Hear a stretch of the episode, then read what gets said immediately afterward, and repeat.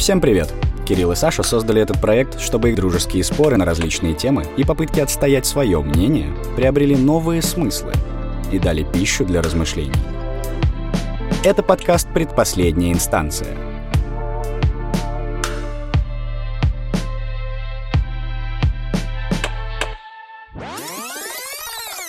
Так, запись идет? Отлично. Забыл сказать. Вы слушаете подкаст в Мэйв. Не надо так делать. Ребятам важно, чтобы вы подписались на платформе, где вы обычно слушаете подкасты и ставите оценки. Да-да, мы есть на всех платформах и следим за вами. Короче, у меня тут недавно было две мысли. Э, первая довольно фундаментальная, философская, а вторая довольно странная. Вот. Из какой хочешь, чтобы я начал? Э, со странной. Со странной. Да, значит, что я понял? Во-первых, я заметил недавно эволюцию, как она есть в разрезе времени, я прям ее прочувствовал. Объясню, что я имею в виду. Свою собственную? Нет. К сожалению, это эволюция комаров. А, а, я недавно, соответственно, лежу, уже отдыхаю. У меня был открыт балкон, пока я был на работе, и, соответственно, налетели туда пару комаров. Вот. Я пришел, закрыл балкон, лег, лежу, и у меня только ноутбук работает. То есть свет идет только из ноутбука, все остальное э, пространство в темноте. И один, ну, как бы, я слышу, что один комар точно есть. А, ну, и я думаю, что они же всегда летят на свет экрана. Я думаю, ну, сейчас я подожду, всегда же так было, они подлетали всегда к экрану, и я их убью. Чтоб ты понимал, я час лежал, и они ни разу не подлетели к экрану. Они укусили меня несколько раз, но к экрану и близко не прилетели. И я подумал о том, что буквально несколько лет назад это всегда работало. Но сейчас как будто бы и комары развились и стали умнее, и они больше не ведутся на такие простые провокации. Я могу тебе много чего сказать по этой теме, потому что я ненавижу насекомых. И недавно э, в поездке, когда мы были на даче, мы рассуждали, эм, ну, как бы общались э, по этому поводу, потому что мы тоже столкнулись с нашествием данных насекомых.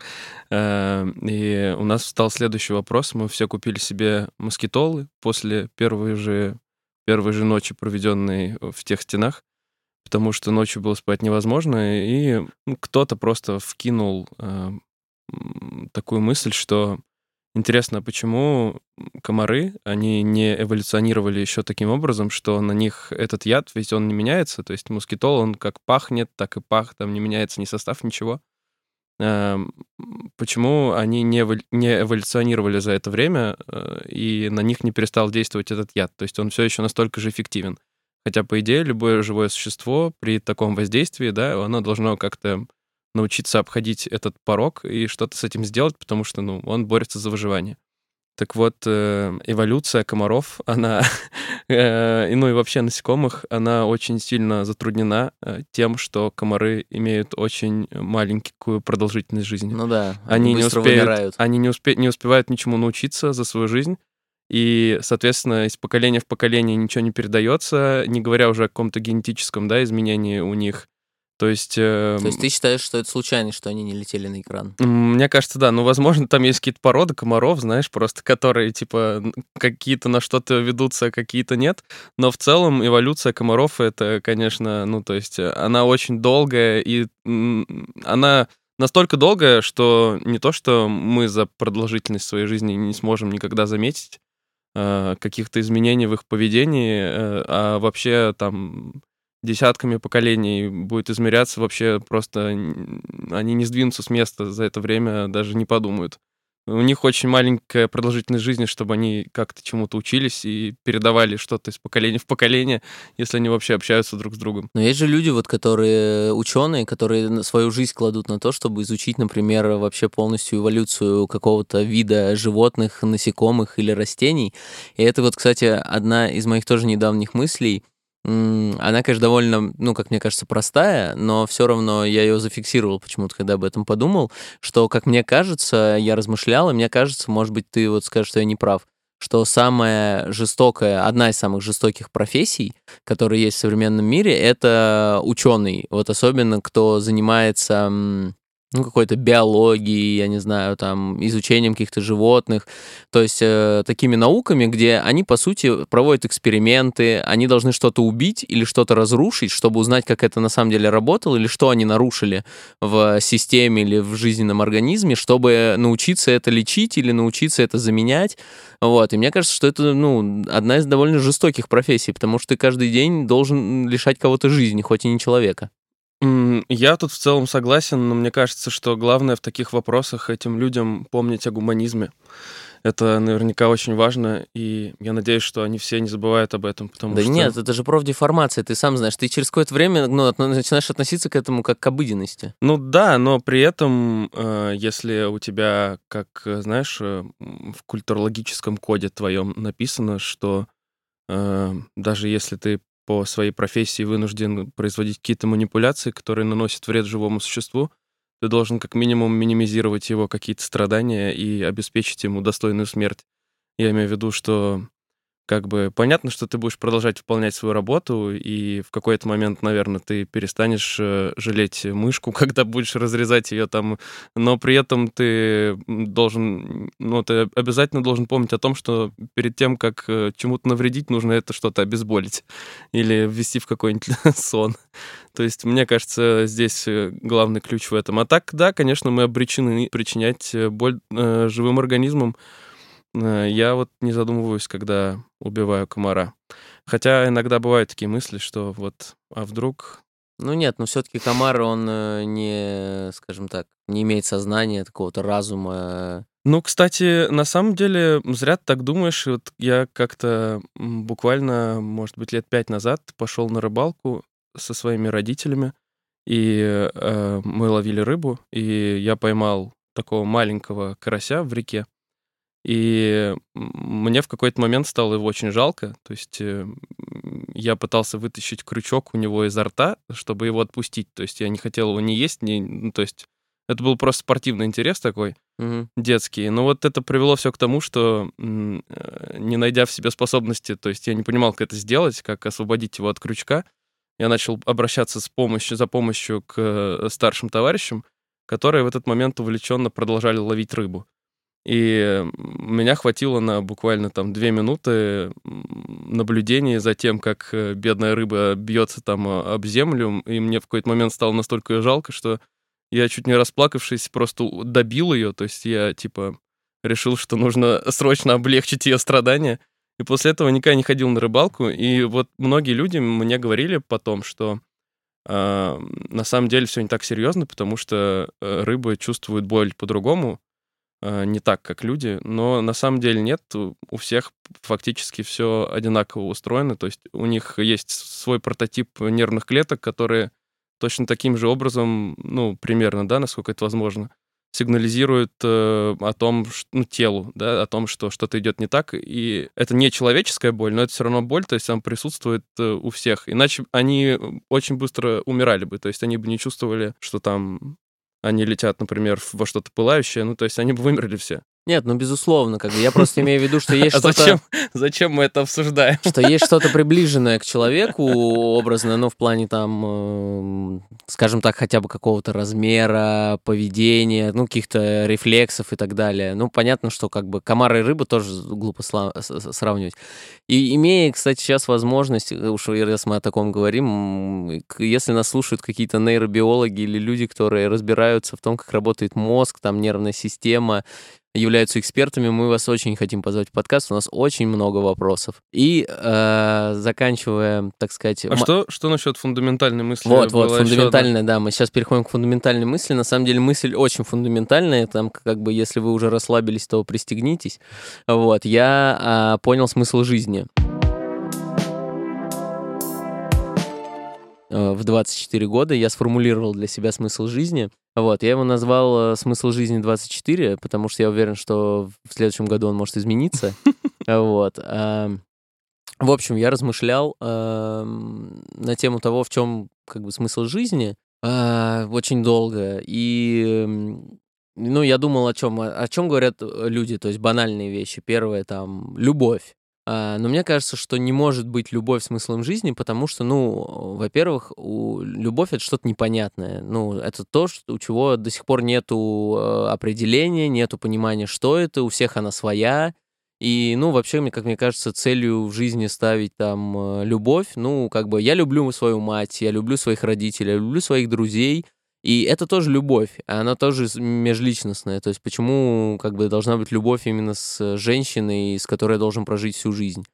А второй момент, э, что еще? Семья, да, говорят часто там смысл жизни, семья, дети.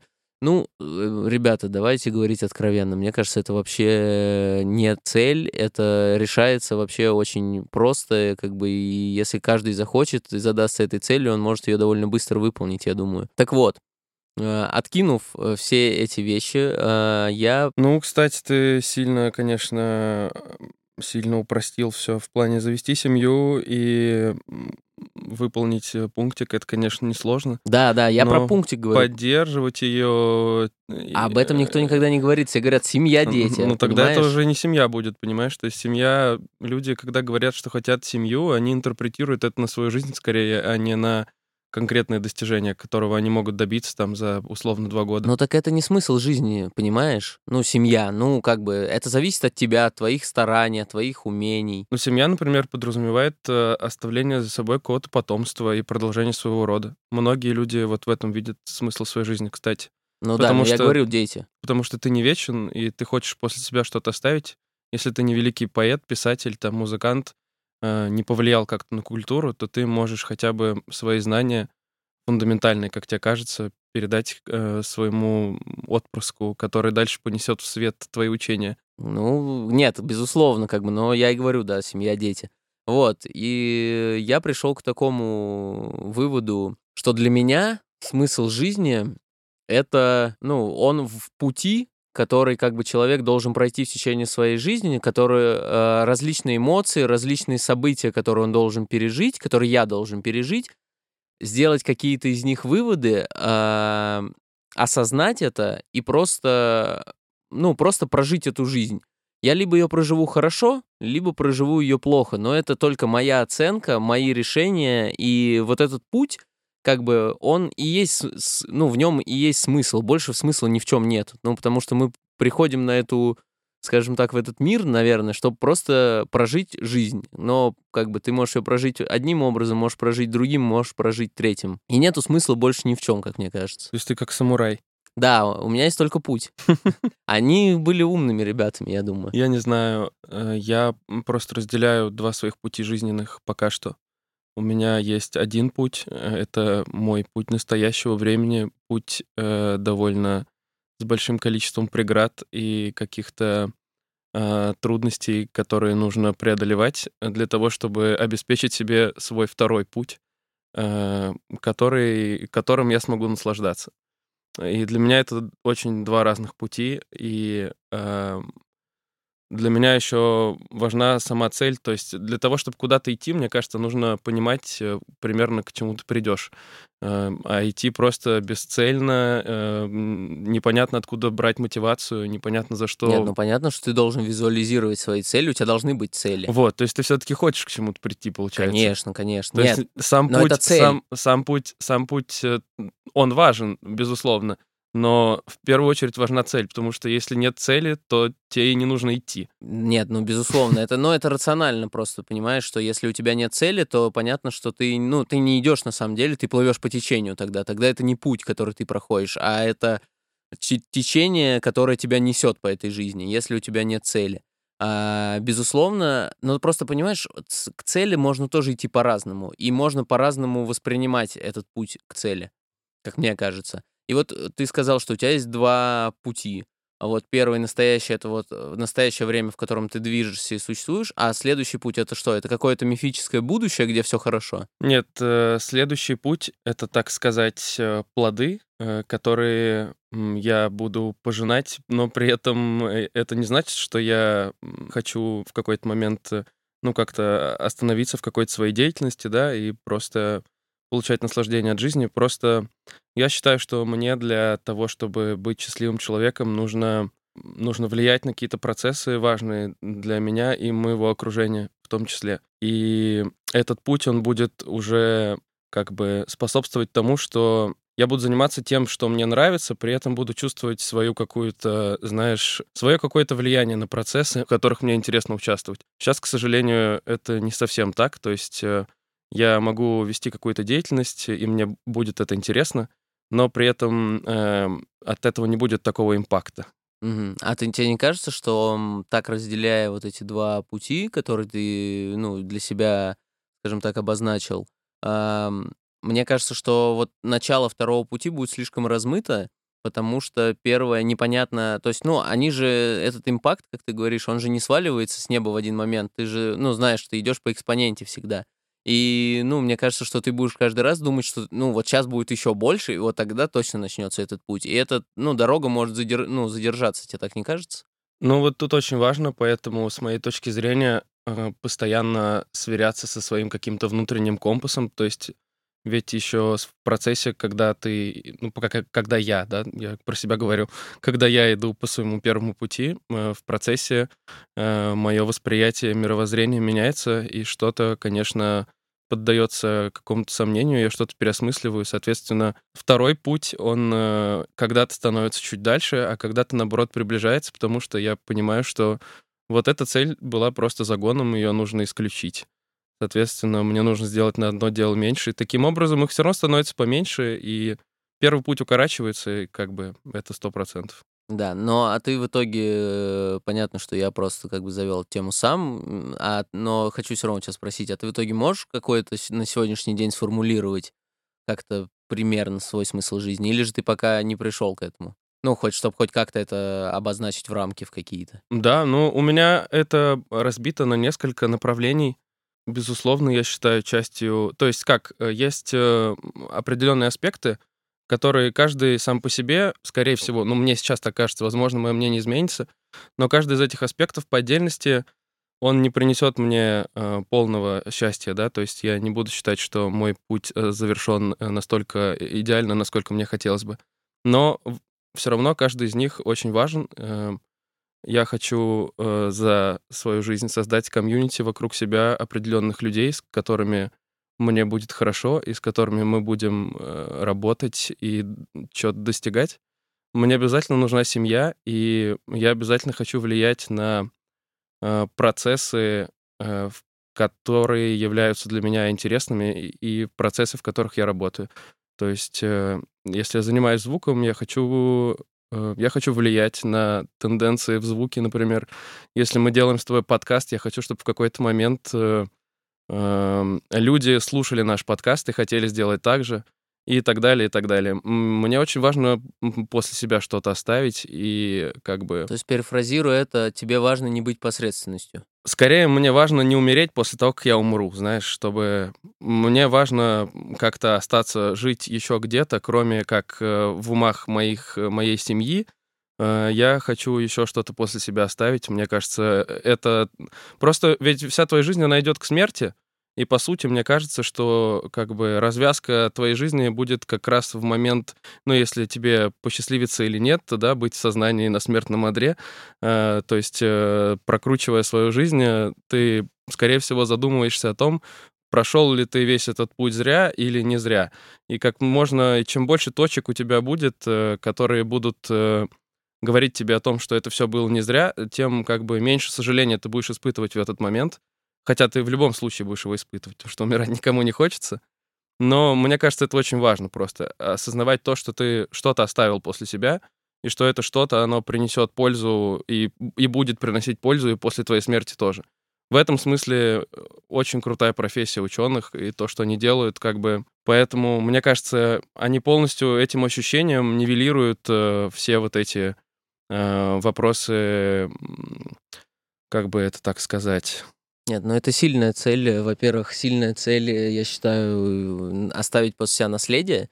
Вот, ну то есть э, сейчас сказал прям как это UFC. Но оно, оно может быть разным, то есть это не обязательно Но должно ты, быть уже, что-то... но ты уже оставляешь наследие тем, что ты записываешь подкаст. Он никуда не денется из интернета, понимаешь? Но он может ни на что не влиять, то есть он может так и оставаться кулуарным, а может Но он развиваться. влияет на нас с тобой и на тебя конкретно. А, да, но когда ты умрешь, тебя уже не будет, поэтому... А когда ты умрешь, ничего не будет, понимаешь? Да, но останется, Ничего не будет, останется понимаешь? твоя работа. Да ты этого не узнаешь Для никогда. тебя, для тебя... Нет, почему? Если ты э, уже в процессе своей жизни... Для тебя это будет неважно, понимаешь? Мне, мне, важно, кармана. мне важно, чтобы я понимал это именно в процессе смерти. Вот я умираю, когда я умру, понятно, что мне уже будет неинтересно. Но в процессе смерти, последние минуты своей жизни, я хочу подумать о том, что я сделал все, что мог, я что-то привнес хорошее, и что я вот сейчас умру, мне уже будет все равно, но сейчас я понимаю, что мне это важно.